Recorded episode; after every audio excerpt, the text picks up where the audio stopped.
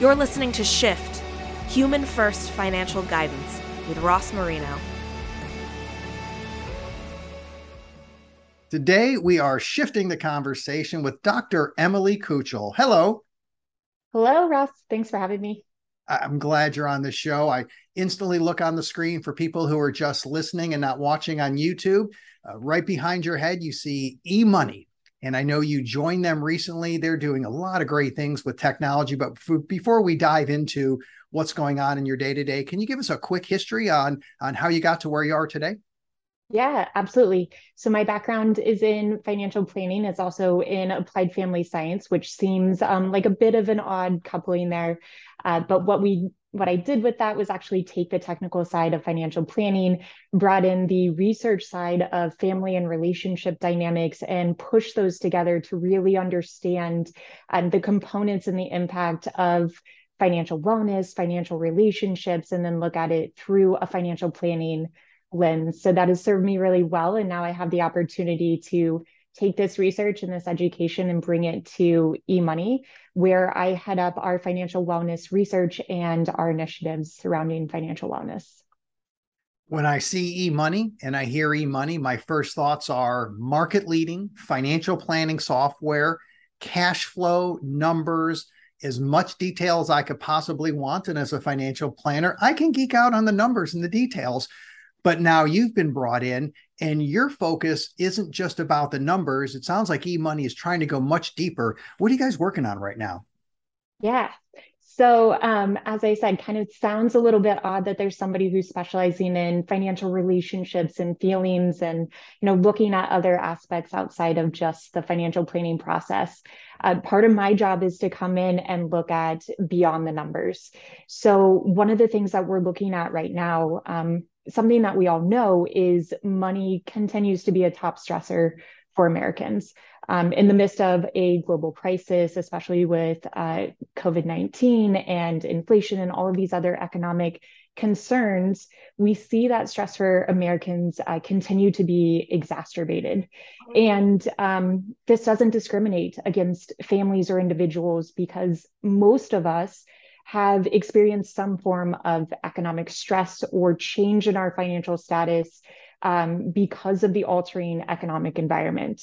So, kind of more more interestingly here, uh, thematically, when we look at some of eMoney's research, we are seeing that consumers are experiencing heightened feelings of financial stress and financial anxiety, and they're now seeking financial professionals um, and related professionals to help decrease or help cope with these feelings of financial stress that um, have turned into more than just stress and anxiety. They've actually turned into fear. So we see um, consumers that are fearing being able to provide for their families, fearing um, losing their jobs or or even their homes, and they're now looking for ways to lessen that financial stress and cope with it. Um, now, one of the things that we see when we look at financial planning and financial advisors is they are a little uncomfortable in in talking about this. Um, just to to state a little bit more research, and then I'll I'll back up a little bit. Is when we actually look at some of these more personal conversations, we found that advisors are really comfortable talking about investments and retirement planning and the more financial and technically sound conversations. But we see a really steep decline when we ask them about talking about premarital planning, about divorce, about serious illnesses, about those that come uh, with really emotive conversations, which can be um, a bit taxing for for somebody when we're looking at how do I uh, navigate the conversation around the financial plan, but also navigate uh, these these tough conversations.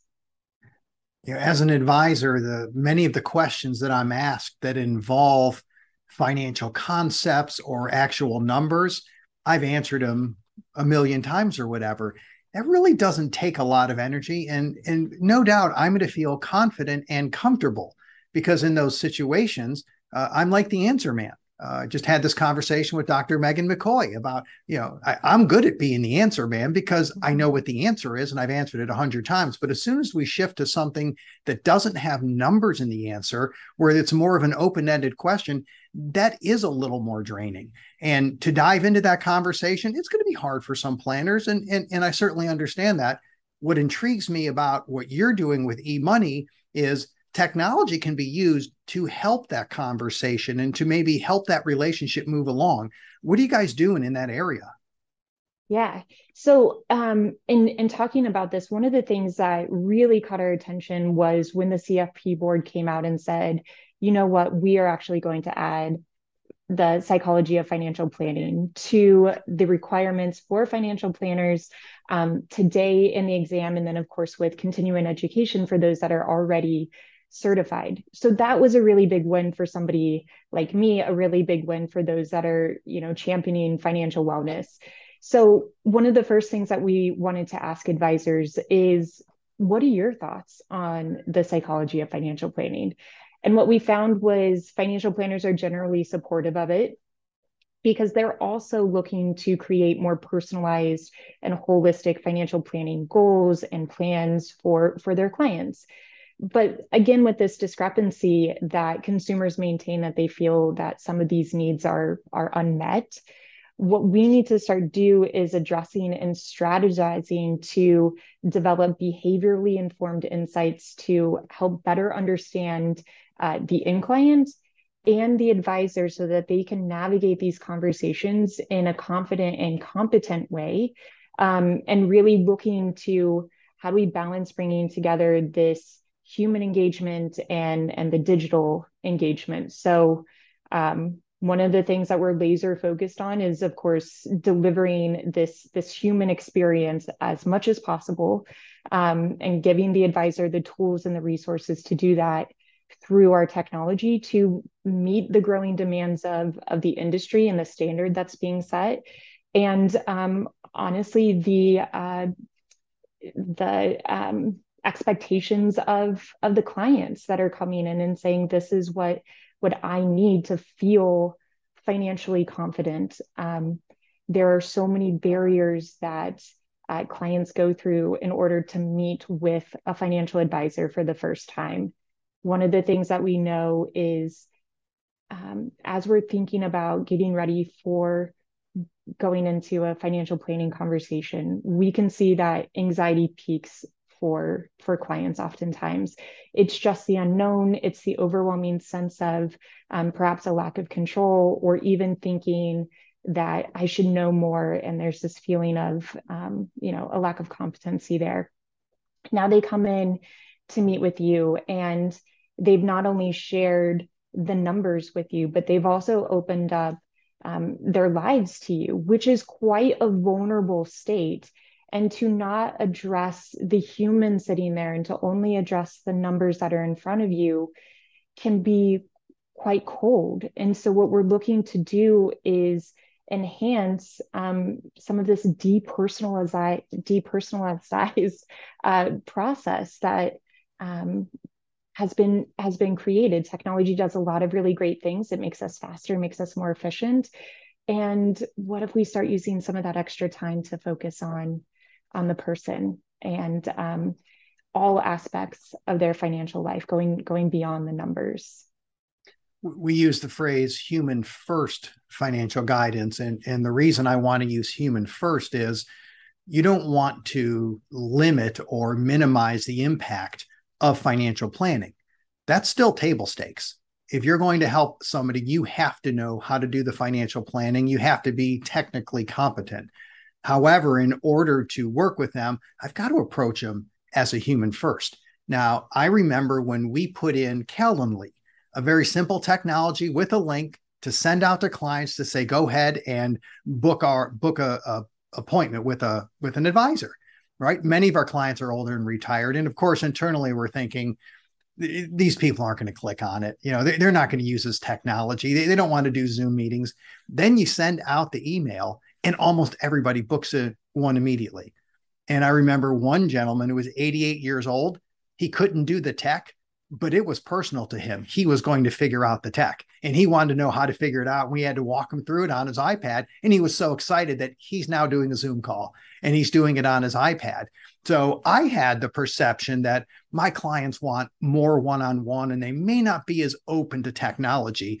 But in this day and age, and this was just uh, within two years ago, people seem much more open to it. So, do you think advisors may have a misconception of how easily their clients would embrace and utilize technology? Sure, and I think that it's it's part of um, what eMoney and other technology uh, brands need to do is to make sure that our messaging is going out and saying, now, while we can do these things really great, here are um, recommendations for how to use the the additional time that you may have right? So um, one having clients embrace the technology and becoming comfortable with that walking them through that and saying this is what we are going to do and educating somebody to feel comfortable as you did with your clients. And also with the advisors to um, as you give an advisor tools that can be very helpful in the planning process to not only use that as um, you know i'll say like use it as a crutch or something that we um, again we want to use this as a way to help be uh, more effective in your planning.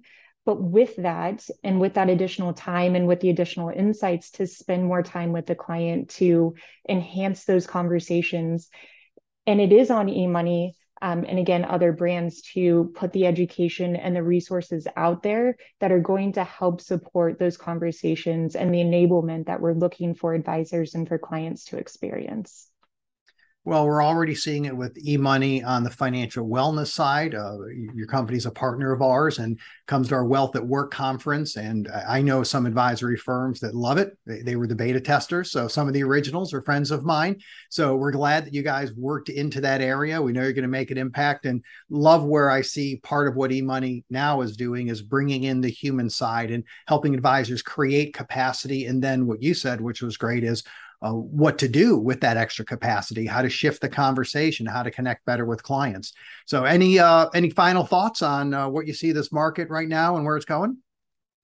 So for us, we are really putting our heads down and putting them together with other experts in the field. One of the things that eMoney does really well is financial planning, right? That's our bread and butter.